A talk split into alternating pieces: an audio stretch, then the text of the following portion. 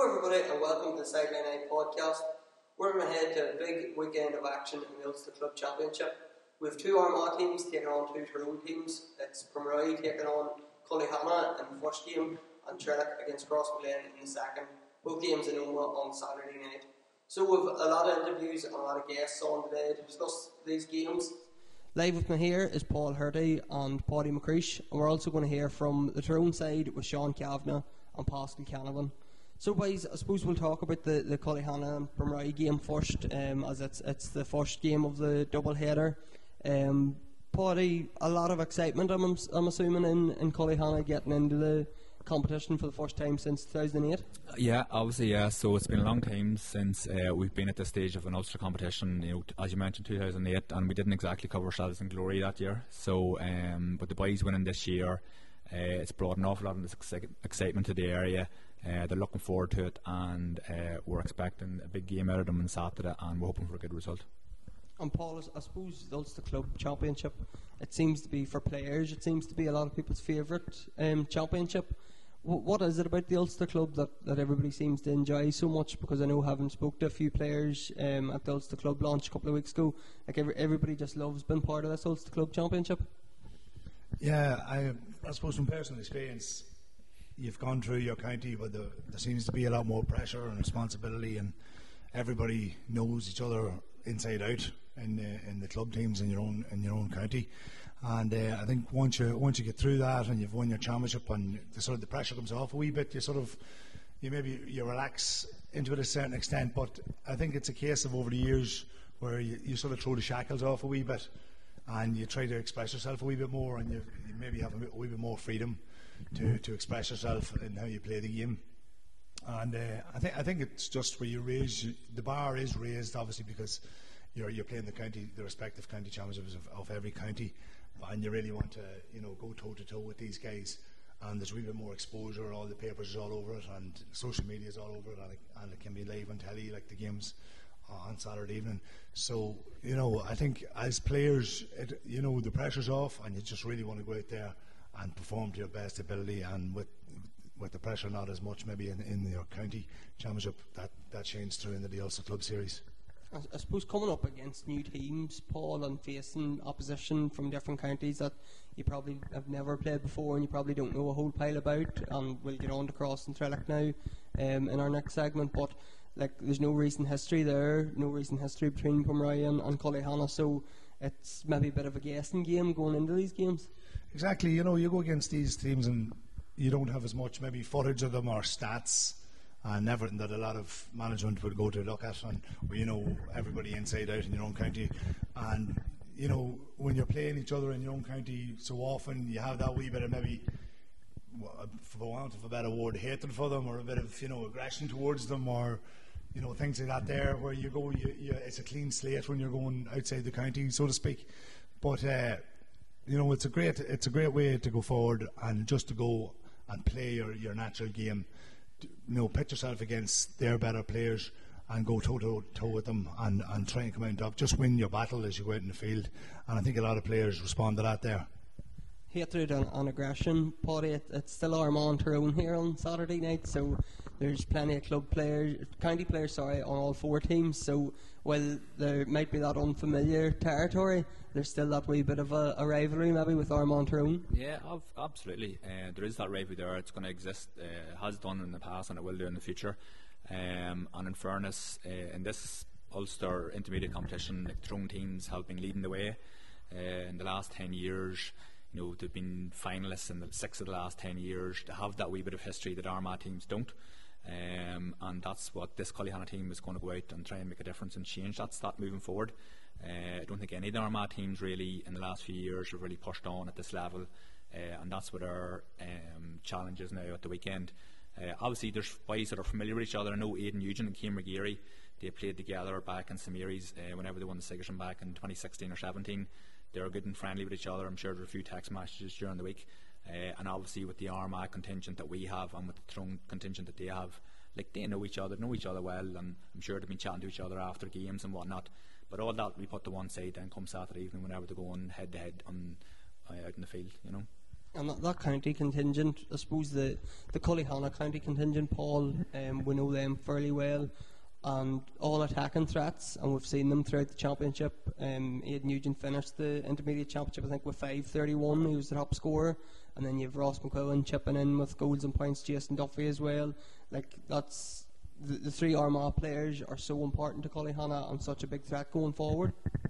Yeah, certainly are. You know, the three quality forwards who've a load of experience at county level. You know, they've been the, they've been playing with Armagh this good few years, and they've just seemed to bring that into Cullyhanna's play this year.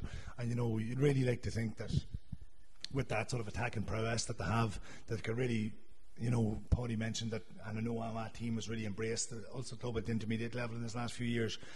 I think Cullyhanna is in a position this year to push on, you know, embrace this competition and, and try and really go for the jugular on it because to have a chance to maybe, you know, get, get to a, a semi final and on to a final.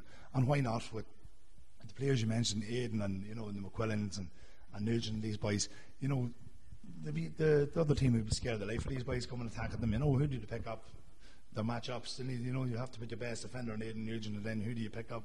You know, Ross McQuillan, and who, you know, it'd be a, a, jumble for them. So, you know, I think Cullyhanna are, are, in a really good position to, to go and express themselves in this tournament and, and maybe do something that no Armagh team has done in recent history. I think that's that's a, a good point, Paul, because um, Paddy sort of speaking to you offer before we started this. You you were saying about how much you put into 2008 just to win the intermediate championship, while while this year these were always favourites, and I've no doubt you wouldn't have took your eye or underestimated um, any teams that just come up against Armagh. But I know myself on the podcast a couple of times referring to, you know, this Cullyhanna team's going to win Armagh right crack at Ulster. So there's maybe a change of mentality from the side you were involved in 2008. Yeah, 100% would agree with that. Um, in 2008, whenever we got across the lane and we won Armagh, um, we had been knocking at the door for two or three years. I think maybe Whitecross had beat us the previous year. There was a bit of a shamajal against the bridge the year before that. Uh, they got the better of us. Uh, so it was three or four years in the making that last uh, intermediate win for Cullyhanna, and we were sort of just more relieved to get over the line. Some of us, to be honest, probably didn't even know that there was a competition after the Armagh. We were just so relieved to win it. Um, and we didn't perform. Like Greenlough from Derry beat us that year. To be honest, I don't think that they were that long in intermediate level altogether. Um, they went on to actually contest the intermediate final that year against Trillick. They were beaten by a point that year. Uh, Cross's opposition this weekend. Um, but we probably weren't ready for that competition at that stage. Whereas this year, with our current team, they definitely are ready for the competition this year. They would have been eyeing this up at the start of the year. You know, they wanted to do the double, uh, they wanted to win the league, and they wanted to win the championship. Now, the league didn't necessarily go to plan, but maybe not winning the league was maybe a blessing in disguise because it was their only route then to win the championship to get back up to senior football. Uh, and they sort of grasped this with both hands and they really went at it. And they've just been so dominant in that competition this year, and this is the next step then to push on and then see how they get on against teams from all parts of Ulster. So uh, we're in a good place, and we're looking forward to the match on, on Saturday. we spoke about their county men, but they've a county coach on the line as well. Paul, he'd have been Kieran McKeever, obviously, but in, uh, I'm assuming he was captain maybe when you were with Armagh. Um, Geezer would have been just retired, but you'd obviously played with him, shared a changing room with him what's what's Kieran McKeever's influence like in the changing room? And obviously, he's, he's come on to be a, a, great coach with Armagh as well. So, I suppose tell us a bit about what his influence will be in the changing room. Yeah, Kieran, you know, he was he was a hell of a player when went back in my time and his time when we were playing back in the noughties and probably early early teenies. But uh, no, he's a good he's a great influence in the in the change room. He's he's driven. He's a good marker uh, as a player, and. Uh, you can just see that influence coming through into his coaching. He was always into his coaching. Even you know back then, he was always taking tips off the likes of Geezer and you know Big Joe and Paddy Rook and, and Paul Grimley and all the boys that's come through. And now he's up with helping out Geezer and Kieran Donaghy and the boys. So you can just see that Kieran he's steadily progressed and listening to the people above him. And now you know he's in there in the Cullyhanna change room, and I'm sure he has the boys sitting there at the palm of his hand because he'd be a really good motivator, man motivator. He'd be having quiet words in lads' ears, telling them what he wants from them, what he expects from them, and they can expect the same this weekend coming into the game. You know, there's no baggage this weekend, as I was saying earlier, no sort of hatred towards the opposition, but you can guarantee that Kieran will have something up his sleeve to you know, to drive these boys on, to, to get them over the line, and to, to really push for this tournament and uh, have a good performance on Saturday evening.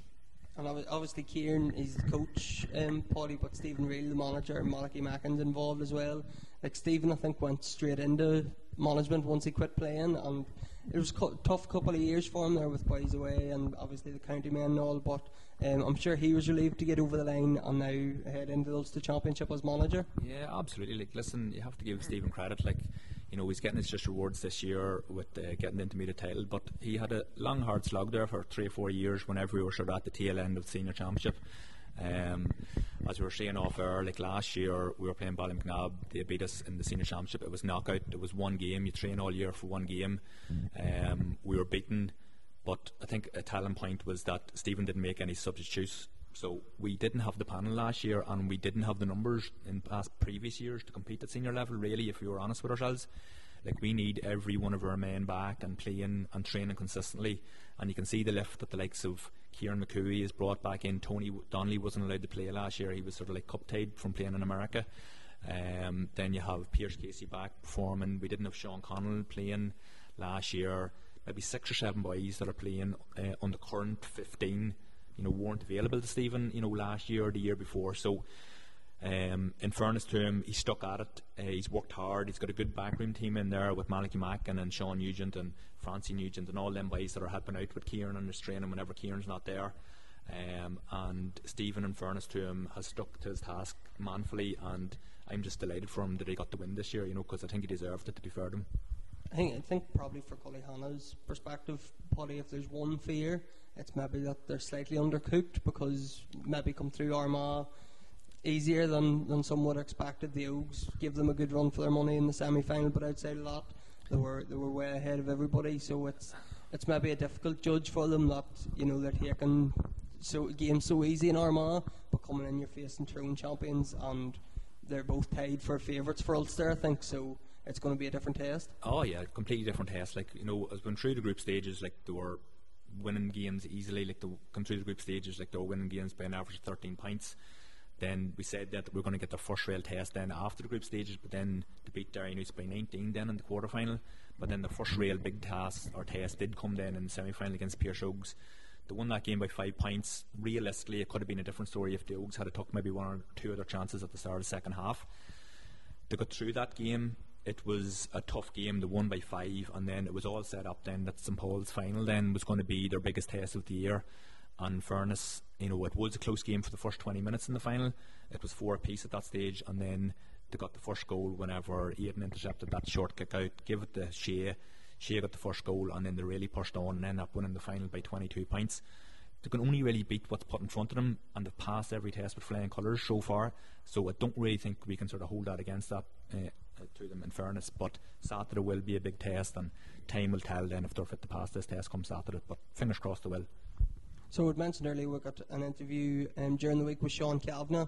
He obviously his Moy team took on Pomeroy in the Tyrone final, so um, as much as we were saying, Hannah maybe don't know a lot about, about. We certainly don't know a whole pile about them, but Sean Cavanagh does. So Sean, um, we'll hear from Sean now, and he'll give us an insight into what Hannah will be facing. So Sean, thanks very much for coming on. Um, we're looking ahead to this Hannah and game, and having played Pomeroy a couple of weeks ago now. Um, you perfect man to give us an insight into what they're about, how they're they set up. So, I suppose give us a bit of an insight into them. How how are how good are Pomeroy?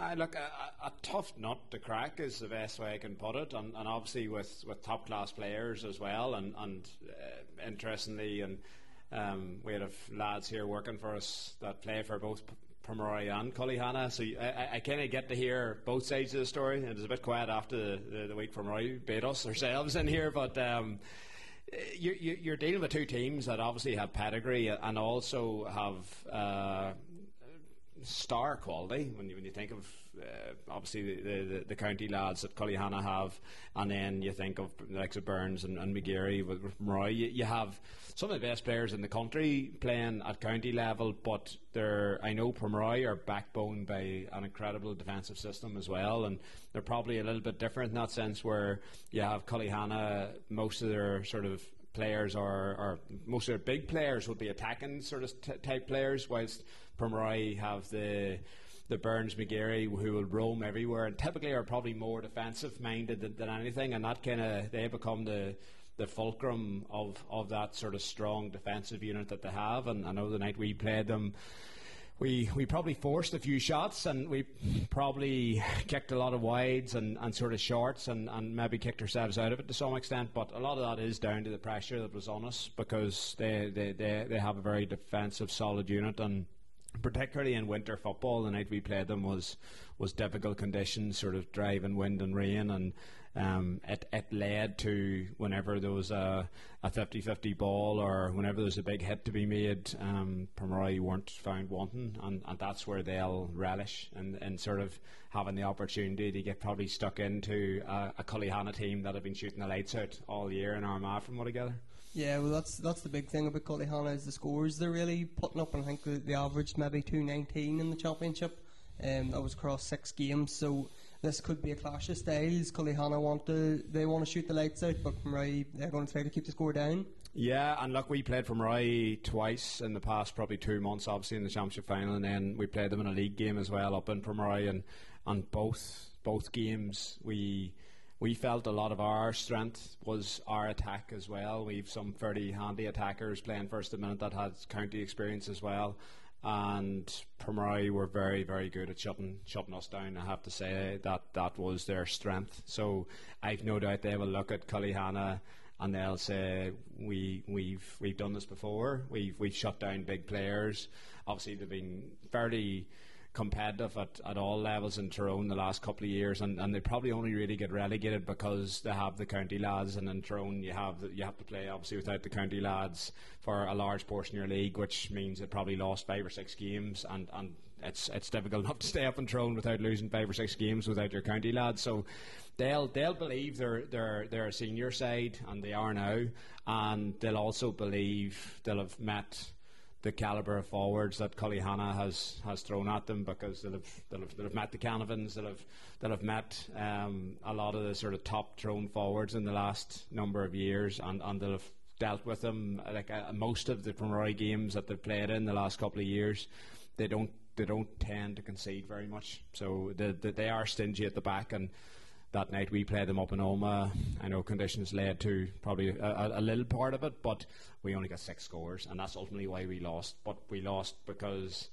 one, we weren't executing well on the night, and two, they put us under uh, an, an intense pressure. So, yeah, I think Cullyhanna probably won't have come across a team like it in terms of their ability to defend collectively, and they are they make life very difficult because they play a transition very well, and they've got the the players they need to play the transition as well. They're very sort of powerful, mobile players and around midfield. One of them works for me here, Glad Ronan Duffin, uh, sort of young up and coming Tyrone player. So lad Loughran as well. Ryan Loughran plays midfield for them. He's six foot four and sort of built like Jonah Lomu and in terms of a rugby sort of player, very strong lad. So they, they, whenever you have four or five players that are incredibly tough physically and can play that transition game, and you've got a, a game plan that's built around that, and you've got a solid defensive unit, it, it, it means they're, they're, they're, they're going to be tough to break down, I can tell you that. I suppose the, the, way you describe Pomeroy there in terms of getting relegated because they were missing the county men, it's just the exact same situation in Armagh with Cullyhanna missing the county men and then missing a few boys with emigration and stuff. But there's their full hand back now. Pomeroy obviously the same, so both teams maybe coming into this year thinking they could give Ulster a right rattle and going by the bookies are the two favourites for Ulster, so one of them's going to be gone. Totally, and, and, and that's like we, we, we obviously as a club we, we come through the intermediate piece a few years ago and won the All Ireland and it was an amazing run. Um, great great pride and joy out of that, and probably one of the sort of pr- proudest moments of my career, sort of standing in Croke Park with my club and. Um, we, I know that year we got stronger, obviously, because we had myself and maybe Colin in the county at that stage, possibly Harry Loughran as well, and the more obviously you get playing with your county players, the more you get a sort of settled team. Um, because uh, historically, it's probably difficult to try and sort of marry in the county players and the club players, and, and now because of the split season, the, these guys, Cullyhanna and from Pomeroy, are getting their sort of six or seven games of a bit of a run and training together with the club, and, and obviously are knitting together sort of patterns and, and, and ways of playing that that that is getting the best out of the county players playing with the club because that that that, that had been a sort of Achilles heel of, of our club for quite some time. So you're dealing with two teams that are going to be much stronger than what historically they have been, and possibly us down to the run they put, and then the split season has allowed them to sort of knit their county players back into the club fold, and you're seeing the, the results.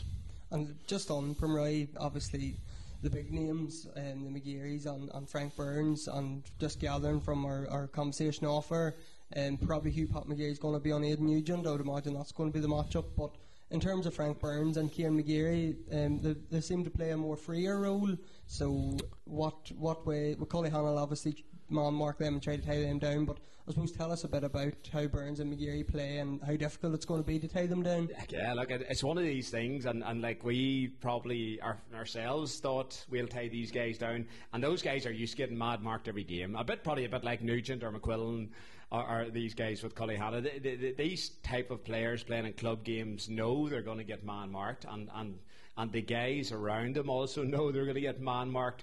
I suppose the difficulty you always have is trying to get someone physically to stay with the likes of Frank and Kieran for a prolonged period, and and also you, then break your pattern of play by sending someone after them all the time because they will roam everywhere and they uh, they actually they have a lot of sort of football intelligence as well. So if you send somebody after them, surely you might find that that'll that they'll open the door for someone else to break through and, and hurt you defensively or something. So they're they're they're, they're two very free um, freestyle sort of players that you could find them anywhere from sort of two to fifteen on a sort of traditional uh, team team pattern, and with that they're very game aware, and the, the players around them are very game aware to know when to bring them into the game, and, and sometimes that'll mean the ball will get run to them and it'll be handed to them, and it gives them a kind of one on one or an opportunity to go at their man and break a line, and they're obviously very good at that. So it's not as easy um, trying to shut them down sometimes, even as it would be. Maybe the likes of a Nugent might typically stay in an inside forward position and it's probably easier to take out because you, you know roughly where he's going to operate in the pitch and, and you'll be able to get they'll, they'll be getting numbers Pomeroy will look at just getting numbers and smothering that. Frank and Kieran could be taking the ball out of their own full back line. And it, it, you then decide how much you compromise those players to sort of man mark those guys. Um, but the rest of the Pomeroy lads know that they're going to get shut down and they'll always adjust their, their sort of game plan accordingly. So it's definitely much easier said than done trying to shut them down. And on Pomeroy, they're we're obviously talking about them as a good defensive unit, and they're going to try to shut Cullyhanna down, and even Burns and the two McGearys are more defensive-minded players, perhaps. But just looking at a few of their scores throughout the championship, I think the final was the only game they didn't get a goal in, and a couple of games, you know, scoring two twelve and that. So while they're defensively solid, obviously to win a championship you have to get the scores at the other end too. So I suppose how, how are they up front? Uh, how how difficult is Cullyhanna going to find their forwards? See, they, and why why they're difficult to shut down is they, they don't like we played Clonoe in the semi final and, and we we had a fair idea. Clonoe had two or three sort of county panelists and Conor McAliskey and uh, Danny McNulty and um, we, those guys were a bit like the Nugents and these guys, are um, possibly McQuillan to some extent, whereby they kind of operated from midfield up, and, and, and we were able to get sort of numbers around them, get hands on them, and, and, and somewhat make sure they were nullified from, from, from taking a control of the game. Um, Ha- have strengths all over the place, uh, uh, as in they're, they're, they're, a little bit, if you've watched Derry this year playing at county level, some of their greatest strengths were coming from maybe McCluskey at cornerback or Doherty at wingback or Rogers at midfield. So they've actually defenders and defensively minded players that are more more threatening than some of even their sort of out and out forwards, and that's where they've a lad Campbell at wing forward. He'll drop back and he he's very very pacey. He'll pick up a lot of ball. He got a really good goal in their semi final against Derrylaughan. He's a big threat lad. Ronan Duffin there. He hits frees. He can hit from play as well. I think he's got man and match in a couple of their games to date. He's a serious player. Loughran always chip in for two or three points. And then the, the, the guys coming from the defence, which includes your McGearys and Burnses and Brendan Burns, who's, who's Frank's brother. So they have a lot of a lot of players that can hurt you from deep, and that's what makes it difficult to stop because they're very good at playing that sort of transition type game. and it, it just means you can't set up to stop one or two of them. There, there could be a wave of six of them that, it, that could equally chip in on the scoreboard, and they did that. Um, against ourselves, and I watched them against Derrylaughan and did the same. So they they have developed a bit of a pattern of scoring 12, 13, 14 scores a game, which usually includes goals. And it's not coming from one or two candidates, it's coming from five or six, which can be hard to play against. And who do you see coming out in top, Sean? Because obviously, as we mentioned, the two teams are favourites for Ulster, so whoever we see, could possibly see those two champions coming out of Omagh on Saturday night. So, who do you see coming out in top? Uh, look, I know it's always easy for me to sort of say the Tyrone team, and I know, look, Cullyhanna, I have plenty of connections with Cullyhanna, there's a couple of lads work for me that are there as well, and, and I know the Mackins and the, those guys as well, and McKeevers. And, um, McGutt does say, Pomeroy, McGutt says that Cullyhanna won't have come across a team that can shut you down as, as much as Pomeroy can do. And I know sometimes it can be like a false dawn where you can think, yeah, you know what, we've we know how to stop a blanket defence, but um, executed blanket defence much stronger than, than most teams that I've come across, and definitely they were the strongest defensive team in, in Division Two in Tyrone this year, and that included ourselves, Clonoe, uh, Derrylaughan. Some, some like uh, there's probably four or five teams that would consider themselves senior teams in intermediate this year in Tyrone. So it was a very competitive intermediate, and they definitely were the strongest defensively. So it's, it's going to be an intriguing battle. But um, yeah, look, uh, my gut probably says this time of year, if there is a bit of wind and rain, it'll suit Pomeroy and it could make life very difficult for, for, for Cullyhanna to get a foothold into the game and play that sort of forward type football that they probably want to play. Had the game maybe been played in June or July, I might be saying Cullyhanna, but just for the, for the time of the year we're playing and the conditions that are likely to be played in, I think Pomeroy might edge it. And do you fancy a Tyrone double with Trillick as well, getting over cross, or how do you see it playing out? It's a trickier one. Like I'd, I'd say on paper, Cross are probably the stronger looking. Like sort of kind of come from nowhere. If you had said to someone, said said to me two months ago that Trillick would come out of Tyrone, you wouldn't have believed it. You know, Edendork nearly nipped them. I watched that game. They played up in Carrickmore, and Edendork only for Niall Morgan's kind of slipping when he's kicking it. And again, Dark went intermediate last year in Tyrone. So Tyrone has that sort of uh, enigma that 10 or 12 teams can always win in senior, and, and Trillick had to ride their luck through the Tyrone Championship. Now, there'll still be a, a, a very strong force to, to be reckoned with, but you, you, would imagine on paper with the sort of quality that, that Cross have, I would imagine Cross would see themselves as, as favoured to come through that one. But Trillick's been written off. And, and, and done more so than in the final. They were they were obviously against a very favoured Errigal team, and, and they come through that, and, and they were they were five six points a better team that day. So you write them off at your peril, but on paper it looks like Cross are the stronger one in that size. So on to the second game then um, with Crossmaglen and Trillick another one to really look forward to here, and another crack at Ulster, Paul, which I know Cross was very disappointed last year out here against Ballybay. Um, a black yard just before half time sort of disrupted their momentum because they, they got a good rain, got a good goal, and they were leading before that. So I know for the past 12 months this has really been hitting hard, and it's a, it's a chance to redeem their, themselves come Saturday night now.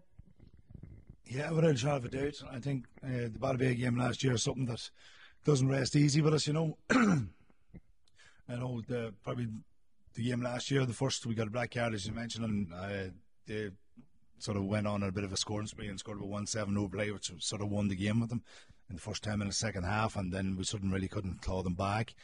But uh, as you say, it's something that doesn't rest easy with the players. Uh, you know, we, we thought we were we were in a better place than that and we, we were going to make a better account of ourselves, but it wasn't to be.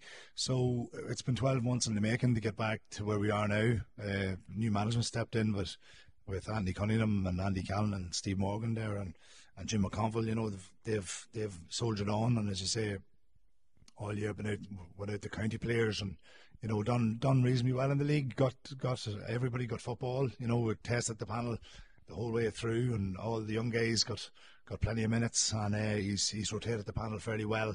So then you know it's about getting the boys in, in the proper shape to come back when the county boys come back in. That that everybody's ready to go and ready to go for the championship. So uh, you know we, Danny's done a good job so far. He's uh, probably changed the sort of style of play to a certain extent. But uh, you know, as Paulie says, we've come under a bit of pressure, but we've passed every test in, fr- in front of us. A few hairy moments during the season. All right, uh, probably the Harps game was was uh, was the toughest test where we were stuck in uh, stuck to the pin of our collar, and it went extra time. But uh, the boys the boys done well, came through it, and we find ourselves now where we want to be. And I think a big thing about that, Paul, is maybe their bench as well. Cross's bench, you know, you'd mentioned about everybody getting football during the league. And then we've seen here in the county final, Ronan Fitzpatrick coming on and getting a goal and a point after being introduced to Aaron O'Neill now, getting his first crack at senior football. And he, he was mad looking to score against Clans. He just couldn't get in the, in the right position. But seen plenty of balls, won a, I think he won a free as well, a scoreable free. So having that bench and just having that firepower, again, we were talking about Hanna, but having that uh, firepower off the bench is a big thing for Cross. Yeah, we have seem to have plenty of firepower starting as well. Like you know, we we're, we're blessed with forwards at the moment, and then you bring in the lad Ronan Fitzpatrick and you know Daniel uh, Daniel Comiskey as well, and Harry Comiskey, and you know you've mentioned uh, Aaron O'Neill coming into the fold as well, one of the uh, other O'Neill brothers. So we're blessed. We're blessed in that department in a minute. So they're coming on. They're mad for football. You know, you have to give it to them. They've come into the panel. Them boys, the young fellas, and uh, you know, when they come on, they're making an impact, they're making a difference, and that's what you want from your sort of fringe players or players who are just coming on as substitutes. But they're they're also very young, and you have to maybe you know bide their time as well. Ronan probably a bit more experience, obviously, than Aaron. But uh, you know they'll come and they're getting they're getting uh, experience every day to go out and more minutes under their belt, and they've great attitude, and they're just mad for football and they want to get in and they want to be on the end of uh, moves and, and try and get as many scores as possible because they're mad hungry for football. It's great to see. And scores, um, Paddy, you just spoke about Cullyhanna's firepower, Crossmaglen, the two O'Neills, Cian McConville jump right off the page, but you have the likes of Jamie Clark now back after a couple of years. Um, Callum Comiskey can come up and kick a point, Aaron Kernan. Stephen Morrison midfield scored a couple. Paul Hughes in the final as well. So Cross they seem to just have scoring power coming from everywhere. If you can tie down Keane, Jamie Clark will step up. If you tie them two down, one of O'Neill's will step up. So it's very hard to get it right against Cross. Yeah, absolutely. Like if you even look at the county final, you probably would have said that you know, Oisin and Rian were probably, you know, nearly quieter in the county final than they had been in previous rounds. And you'd be sort of, if you were coming from a Clanagale sort of angle, you'd be thinking, right, if we can keep these two boys quiet, that'll go a long way to helping us, you know, get a good result in this game they kept them relatively quiet. I know Rian sort of dropped back a wee bit, maybe more defensive duties than, than normal, but to just have an array of forwards and not even forwards, boys coming from defensive roles, you know, attacking over, overlapping. I think Rico even kicked the point in him from full back. Like so, they've got scores from all over the field. Very hard to defend against, and you might keep one or two or maybe three of their scoring targets maybe quiet on any given day. But then whenever you've got two or three other boys stepping up, it's very very hard to defend against but there's there's going to be two important players missing here. Paul as well with James Morgan on the cross side. Obviously hasn't played um, at all for cross this year, and with Matty Donnelly from Trillick as well, who hugely influential for Tyrone on Trillick down through the years. So both them players possibly could have been marking each other had they been available. So two big misses for both teams. Yeah, two hugely influ- influential players. Yeah, Matty Donnelly, you know, a couple of all stars on his belt. James Morgan, hugely experienced player, been on the last All Ireland winning team and that there. And, you know, you feel very disappointed for them players. You know, they've been soldiering on, and at this end of their career, they'd love to be playing at this stage with their club. You know, Matty Donnelly, fantastic footballer, and as you say, James as well. It would have been uh, worth entrance fee alone as uh, them two to go toe to toe against each other, but uh, unfortunately not to be. But uh, you know, James been unfortunate with injuries this last wee while. He's probably had surgery on his foot and his hand and stuff, and he's he's he's back on his feet now. I think it, it shouldn't be too long till he's he's back, uh, probably on the field. But it's just uh, it's not his season at this stage. But uh, you know, it is it's very disappointing for them guys. But like like they're saying, Matty Donnelly has probably been at every training session there, urging his boys on. James is down there in the change room as often as he can be as well you know, encouraging the boys and, you know, probably just wishing he could be there just to get a wee taste of the atmosphere and that there. And it is disappointing for them, but uh, we'll have to soldier on without them. And Paddy, um, we spoke about Anthony Cunningham and his job with Cross this year. Obviously, the Trillick boss, Jody Gormley, um, he was a Cullyhanna manager 10 years ago and come up against Cross that year as well in the county final. So, I suppose give us a, an insight into Jody Gormley, what's, what's his managerial style? Well, Jody, I suppose his record speak for itself. Um, Jody, whenever he first in his first year in the Abbey, he you know, went in his first year and won a McCrory Cup and a Hogan Cup in his first year in there, like that just in itself tells you what he's about, uh, and haven't done it since. Um, then he was with us then, as I said, then in 2013, um, took us to our first ever senior county final. Um, as we were talking earlier, um, we probably got across Ballymacnab in the semi final and nearly fell into the final, sort of been known to ourselves. Uh, we were getting well beat at half time in the semi final. Uh, got to the final, uh, came up against Cross, and I think maybe just the occasion maybe got to us a wee bit. Uh, we didn't perform, and Cross sort of done what their usual, you know, once they sort of sniffed the smell of blood at all, they pushed on and ended up beating us by eight uh, in the end. But Jody's a good manager, you know, he'll have them boys well drilled, he'll find some sort of angle, you know. In the final against uh, Errigal Ciarán, he felt his team was disrespected, that everybody was talking about Errigal and talking about Errigal for Ulster. Uh, and then he would have used that as motivation for his players. Like there was nobody mentioned Trillick. Trillick were coming in sort of under the radar a wee bit, uh, and he felt his team was disrespected. It's his home club. Whenever you're involved with your home club, you know you've that wee bit more of impetus to do well. Um, he'll find some sort of angle uh, to get them boys going again, and they shouldn't need any angle. You know, first round of Ulster against the Crossglen team with all their pedigree and history. You know, they shouldn't need any motivation. But if there is anything extra that needs to be found, Jody'll find it. I'm not, I'm not sure if it makes any difference, Paul, but we spoke about Tyrone, our um, cross playing Ballybay last year and waiting 12 months to wanted to get back at this. Trillick maybe come out of nowhere to win the, the Tyrone Championship, so maybe I'm not sure. Will they be taking it as bonus territory, or are they seeing this as a shot till we've completed one box? Let's give this our best go as well and maybe upset the odds? Yeah, listen, if you're in in Trillick's shoes, you're you're laughing. You know, as as Paddy said, you're probably very disrespectful to uh, Trillick going into the final. Everybody was talking about Errigal Ciarán and, and how far people thought they could go. But, uh, you know, Trillick, Trillick is a well seasoned team. They've been in around semi finals and finals and Tyrone this last five or six years. You know, they've, they've been there or thereabouts every year. So you know, I'd say they were rubbing their hands. Everybody talking about Errigal Ciarán and and Jody Jody Gormley laughing. He could stuff up on the wall, this, that, and the other, and he, the boy boys motivated up to the high hilt. But you have to hand it to them. They went toe to toe with Errigal. You know, they done a great job on them.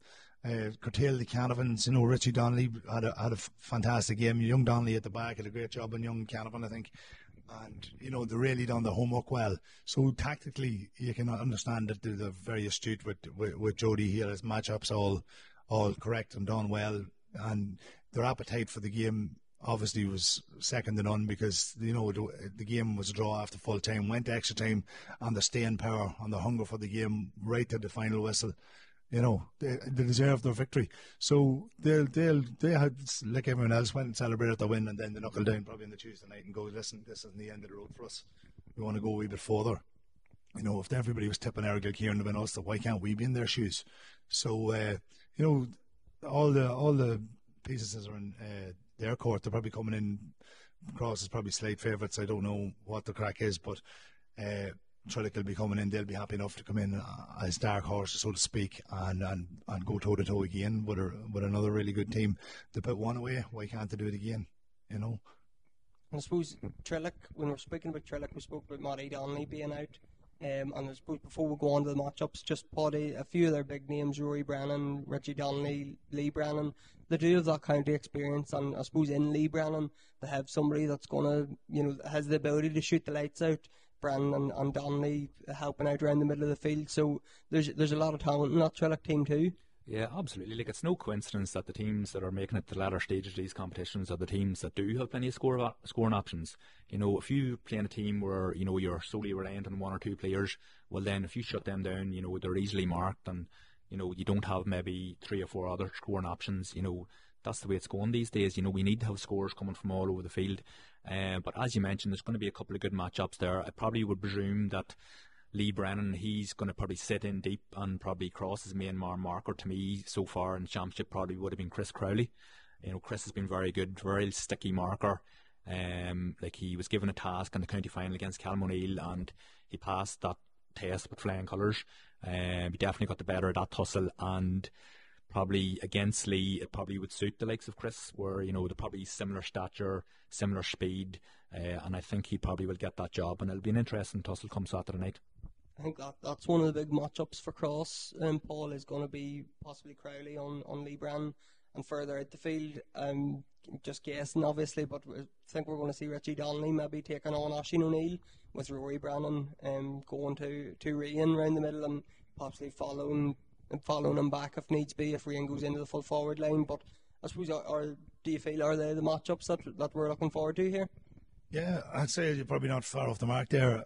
Listen, Oisín will need to be looked after, and so will Richie Donnelly. Richie Donnelly's been playing out of his skin lately, and he's been very, very good. I think he had a hell of a game in the final. And, you know, he's in he's in great he's in great nick, and he's he can he's a great engine. and He'll be up and down the field. So, and Oisín, you know, he's he's had a great year too. He's only coming back from from a couple of years of, of you know desperate injury. So he's he's getting better all the time as he goes out. So it'll be it'll be a great. Uh, It'd be a great tussle between the two of them if, if, if the two managers pit them up against each other. And then with young uh, Brennan going on to Rian as well, I think, you know, Rian, just judging by the games he's played so far, he, he's floating between midfield, forwards, and and uh, defence some, sometimes in the full back line clearing up stuff as well. So he's really taken on that role of, you know, sort of a must do, go to wherever I have to be. And he's done well. So whether you man mark that or not is or just wait for him to come up the field and mark him. That's another thing. They might just keep him, keep the marker at, at midfield and wait for Rian to come on to, to in an attack. So it's hard to know what way maybe Jody Gormley will, will, will go after that. But uh, you know, you have a lot of matchups there, which will be very, very interesting, and it'll be it'll be keen to watch who, who goes toe to toe with each other. So we spoke to Pascal Canavan during the week, obviously, and Errigal Ciarán so knows a lot about Trillick as well, and knows um, a good bit about Cross, having managed Armagh Harps this year. So we'll hear what Pascal has to say on the big game this weekend. So Pascal, we've two massive games coming up this weekend in Omagh, Armagh and Tyrone double headers. That's that's an attractive one. Uh, it's a bit earlier than we thought that would be the case, right? Aye, uh, but ah, brilliant and. Uh, everybody looks forward to the Ulster Club at this stage of the year, and uh, there's not much else on in relation to clubs games elsewhere. So uh, yeah, everybody's looking forward to Omagh now next next weekend. And I suppose the the Cullyhanna and Pomeroy one, it's going to be a big one obviously too. But the the Trillick and Cross, I think most people thought it was going to be Cross and Errigal, and that um, obviously from your own playing days there's a bit of history there. But Trillick and Cross probably don't know a whole pile about each other. Would never have uh, cross cross paths or nothing. So it's it's going to be a new one for both teams. Yeah, definitely. And you see all the same names coming through from other counties. You have the Cross, Kilcoo, and uh, obviously Derrygonnelly, Scotstown, all them similar names that have great experience. Uh, unfortunately, in the throne, it's very, very difficult to do it back to back and get a get a, a second crack at it. Uh, so it leaves it a very new or novel fixture, surely. Um, so you have the experience of Cross uh, versus just the maybe the hunger and appetite of Trillick. So uh, it's a hard one to gauge simply because they haven't crossed paths. But uh, again, it'll not, uh, it'll not hold Trillick back, and I'm sure Cross is uh, looking forward to just recovering from their, their maybe disappointment uh, of the performance they had last year. I think that, that's been a big thing for them, having spoke to a few of the players and just interviews and all after the county final, like just getting that one back uh, after Ballybay, that's a huge motivating factor for, for Cross. Definitely, all right. Uh, it's bound to be uh, because it was. You, know, remember watching the game last year, and uh, yeah, the fact uh, just not that they were bit, but how they were bit, and they were well bit. Uh, probably Ballybay were very underrated going into that game. They were far more experienced and better team than a lot of people give them credit for. But um, no, Cross were caught and, and Ulster, and it's not too often the case that they, had a very bad performance or poor performance in relation to their own standards. So oh, they'll be keen uh, keen to get back now next next weekend uh, down in Omagh. So uh, leaves it very intriguing. I suppose Pascal, tell us a wee bit about Trillick because we know the Brennans and um, some of their big names, Richie Donnelly too, obviously. Who who else have they? Have they? They are obviously a, a great team. So who else should we be looking out for? Uh, well, there's, a right few of them have played at um, Tyrone at some level at underage and that, and maybe maybe they're not household names, but uh, they're certainly well established and well known uh, within Tyrone. And uh, you know, it's been it's probably been Trillick's story all year, and that they've been coming through games, uh, not really been fancied, knowing that they're going to put up a performance, but not really been fancied, and uh, it's, it's, probably the same case on Saturday as well. Uh, but they've had a lot of all their key performers have played well, and you're, you're after naming them there. Uh, Richie Donnelly in the county final showed uh, why he's such a leader, uh, and he came good in the, them big moments. Uh, Rory Brennan had a brilliant game. Lee obviously always with frees, uh, steady as always. But yeah, obviously the likes of um, the O'Donnells, two O'Donnell lads, who are two good players. Um, I think they got a lot of their football from their mother's side, uh, not from the dad's side. And then um, you have a young lad, a young fella McKay that's coming through there, who's been uh, just working his way into the team there his last couple of years, and now he's got himself in, he's got established, and uh, so you have a lot of you have a lot of players uh, like uh, young Daly as well, who has played for the Tyrone under twenties, and not household names, but very good players, and uh, they know they know their game so well, and they know how to play around each other's game, and I suppose they're they're a better team than what a lot of people give them credit for. Uh, so yeah, they'll be looking forward now, great excitement to Saturday. And I suppose with Matty Donnelly being out, it makes their winning Tyrone much more impressive because he everybody knows how good of a player Matty Donnelly is. But coming into Ulster now, like his, he's going to be a huge miss not being available. Definitely, uh, and I suppose the last day Richie sco- stepped up and hit them big scores that sometimes you'd associate Matty with. Just not good scores, uh, but good scores at that time of the game, and sometimes sometimes there's maybe there's maybe only a few players that'll, that'll take that on. Matty's definitely one of them. But uh, Richie didn't shy away from the opportunity uh, in the county final. So, uh, but yeah, absolutely, yeah. key players. Uh, you know, obviously Cross have some key men missing as well. But uh, Matty, Matty's a huge, huge loss. He's very hard to replace. Uh, but what's galvanised Trillick is the fact that every time they've met a setback this year, it has galvanised them, it has drove them on, and uh, they are they're a, they, you know they're a better collective team maybe than the, the sum of their parts, if you know what I mean. And they're uh, they do they do work well around and play a certain style of football, and uh, it, it suits them well. They're hard to break down. Um, and um, yeah, but uh, Matty still still a huge loss.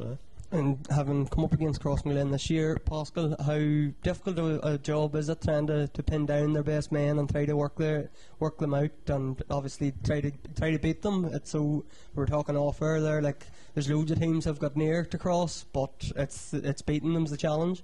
There's a lot of hard luck stories now uh, playing against Cross, but. Uh, you, you, you, know they're they're looking at the, they probably have a lot of lot of leaders uh, right throughout right throughout their team. You know, um, obviously Aaron Kernan has stepped up to the plate and is still doing that. You know, he's still such an important player for them and how he sets up and how he keeps them organised and they look towards him. So he, when he's on the field, he's always a leader and he, and he still very much is. Um, Callum Cumasky, centre half back, uh, obviously is a leader. Uh, and he's a key key player in Armagh, but he's also a very important player for um, uh, Cross. Uh, middle of the field, you've um, you know you have a number of players there. I know uh, Stephen Stephen Morris. I think he's very he's very highly rated down there, and uh, so you just seem to have leaders on, on each lane line of the pitch. Um, and when you go into the forward line, you have three or four men which you have to try and keep very quiet. And uh, when you have a you know, you have a, every team has their markers, uh, and you're allocated maybe scoring forwards. But Cross Cross have the ability to, to um, um, get key men in the right positions, and it's not always the same player that does damage.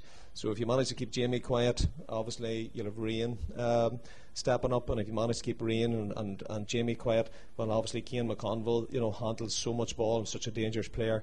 Uh, and then obviously in the county final, you had Paul Hughes stepping forward to kick a couple of points. Rico coming forward uh, from full back line and knocking one over. So you have that quality on, on each lane. Uh, but on any given day, you just don't know where who's going to step up. And I suppose cross the the thing with the harps, Pascal was the goals that you got that day, and that has been a, a big talking point about the cross defence. And is there goals there? Is there goals that you can get out of them? They've changed their keeper now, and Murray's back in net. So was that something that you were targeting, Pascal? Was balls into the square or?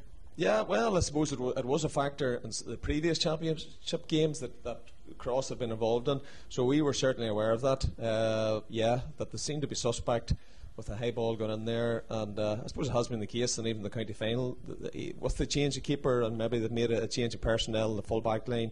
Uh, they still managed to concede a goal in there. So, uh, yeah, I'm sure that's something they're very aware of. It's something that they'll be trying to um, eradicate out of their game.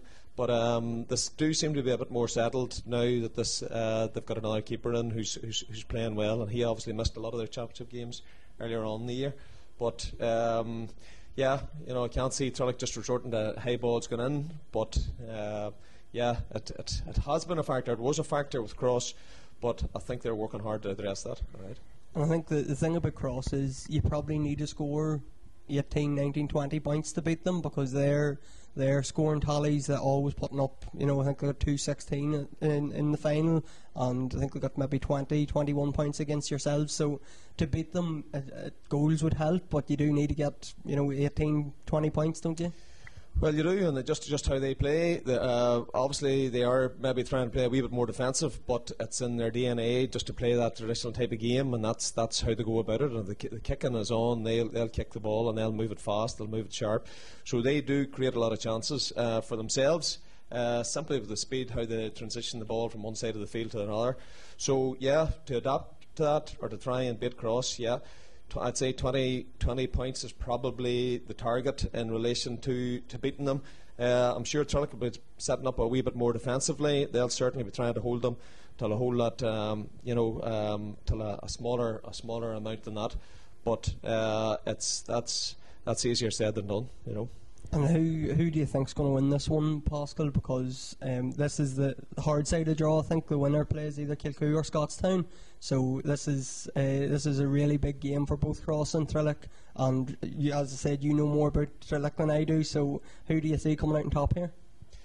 Well, I think Trillick's, Trillick's played under, uh, you know, the underdog card very well this year. Um, and uh, d- definitely they're definitely underdogs going in here on uh, Saturday night again. Um, you know, Cross have the pedigree, Cross have the experience of playing at this level, and it's one thing that a lot of Tyrone teams don't have. So um, when you have the quality of players, uh, you know both teams have there's quality on both sides, obviously, but um, experience stands for a lot at this stage, and uh, that's definitely uh, that's where Cross maybe have it over over Trillick. So um, yeah, they're a fairly free scoring team. Uh, Trillick's been very good defensively uh, throughout. You know, in, in, competitions, just not this year, but in previous years, uh, Trillick have been, uh, you know, how to set up defensively, and uh, they'll be confident that, that, they'll be able to do a job on Saturday night as well. Uh, but I think that experience and just the fact that, uh, as you mentioned earlier, that Ballybay game from last year is something that's probably burned in the back of um, Crossmaglen's minds that they'll be keen to put that right on Saturday night. So just before we finish up, then um, we get a few predictions off you, as Pascal and Sean for predictions. So I'll have to throw them across to you.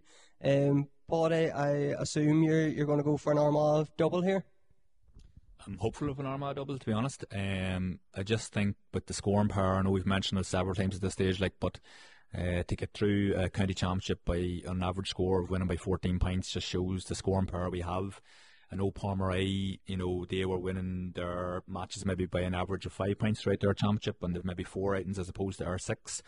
Uh, I just think we've maybe got too much scoring power for them. I don't want to give them any motivation here if any of them sees this, but I think we've got too much scoring power for them, uh, and we've got too many scores from different angles. Whereas I think if we got our matchups right and we sort of kept Frank Burns and uh, Kieran McGeary and maybe Jude Campbell, if we can keep tabs on them and keep them boys quiet, I think just the way to play defensively, uh, I just don't think they're going to score enough to get themselves over the line. Hopefully, you can pip it by a point or two uh, for the Cullyhanna game. And regards to Cross, uh, again, it's going to be a very tight game. Again, as we mentioned before, there is that wee bit of the unknown um, between Cross and Trillick. They maybe haven't played each other before, but I'm sure they'll both know loads about each other. They would have done an awful lot of research there in the last couple of weeks uh, about each other, and it's an intriguing matchup. I think it's going to be a close game, go to the wire, but with fancy Cross in that one too. And Paul, how do you see both games going on Saturday night? Yeah, I think Paulie's covered most of it there. Uh, listen, it'd be great to have an Armagh double going into Saturday night. I think I think he's he's correct when he says I think Cullyhanna really need to push on here. you know, they have the players, they have the panel now to really make a go at this tournament. And the first step is here Saturday night in uh, in Omagh. And uh, I really hope that the boys, you know, play to their potential again. Spotty says they've passed every test of flying colours that they've come across so far. There, uh, there'll be times it'll come on Saturday night where it'll get really, really tough, and uh, they'll have to, you know, really throw the shoulder to the wheel and, and go at the game. But uh, with their scoring power and, and their team play that have been showing out throughout the Armagh Championship, I think we can. I think Cullyhanna probably chip in for four or five point victory. Uh, hopefully ourselves, you know, I'm, expecting a real cagey match to be honest. You know, Cross the way they've been going this last few matches, they've been fairly tight in the first half and keeping things tight and defensive enough. And I think don't. I'd say it's like it'll probably be the same. It could be you know, first half, and they're not letting too much away. And I think maybe you're going to probably wait till 40, 45, 50 minutes to see maybe someone break loose or some sort of play to lads getting tired and stuff, and a few holes maybe appear in the fences, and then they'll go probably toe to toe, and the, the game will it'll, it'll, open up a wee bit. But uh, I do expect a, a tough attritional affair, probably Saturday night, and a real battle. But uh, hopefully, hopefully Cross can share it by a point or two. Well, I'll go for an Armagh double too, just see for what it's worth. Um, just before we go, um, I just want to send out our sympathies to um, to the Grimley family and the Madden Club. Obviously, we lost a dear friend in Paddy Grimley this week. Um, not only Armagh TV, but the Sideline Eye too. He was a brilliant help to me last couple of years with notes and going to different games for me and helping with Team of the Week and different debates with them. So, um, lost a real a real true Gael this week and just want to send our sympathies to, to the whole Madden Club and the Grimley family um, before we wrap up. Um, thanks to everybody for helping out this evening. Thanks to Paul and Paddy for being here. Thanks to Sean and Pascal for speaking to us during the week. And thanks to Sean Haggerty on camera here as well. So we'll be covering the game with previews, match reports, and hopefully a few interviews um, following the results on, on Saturday night. So thanks everybody for tuning in. And big thanks to all our sponsors for helping out with this event as well.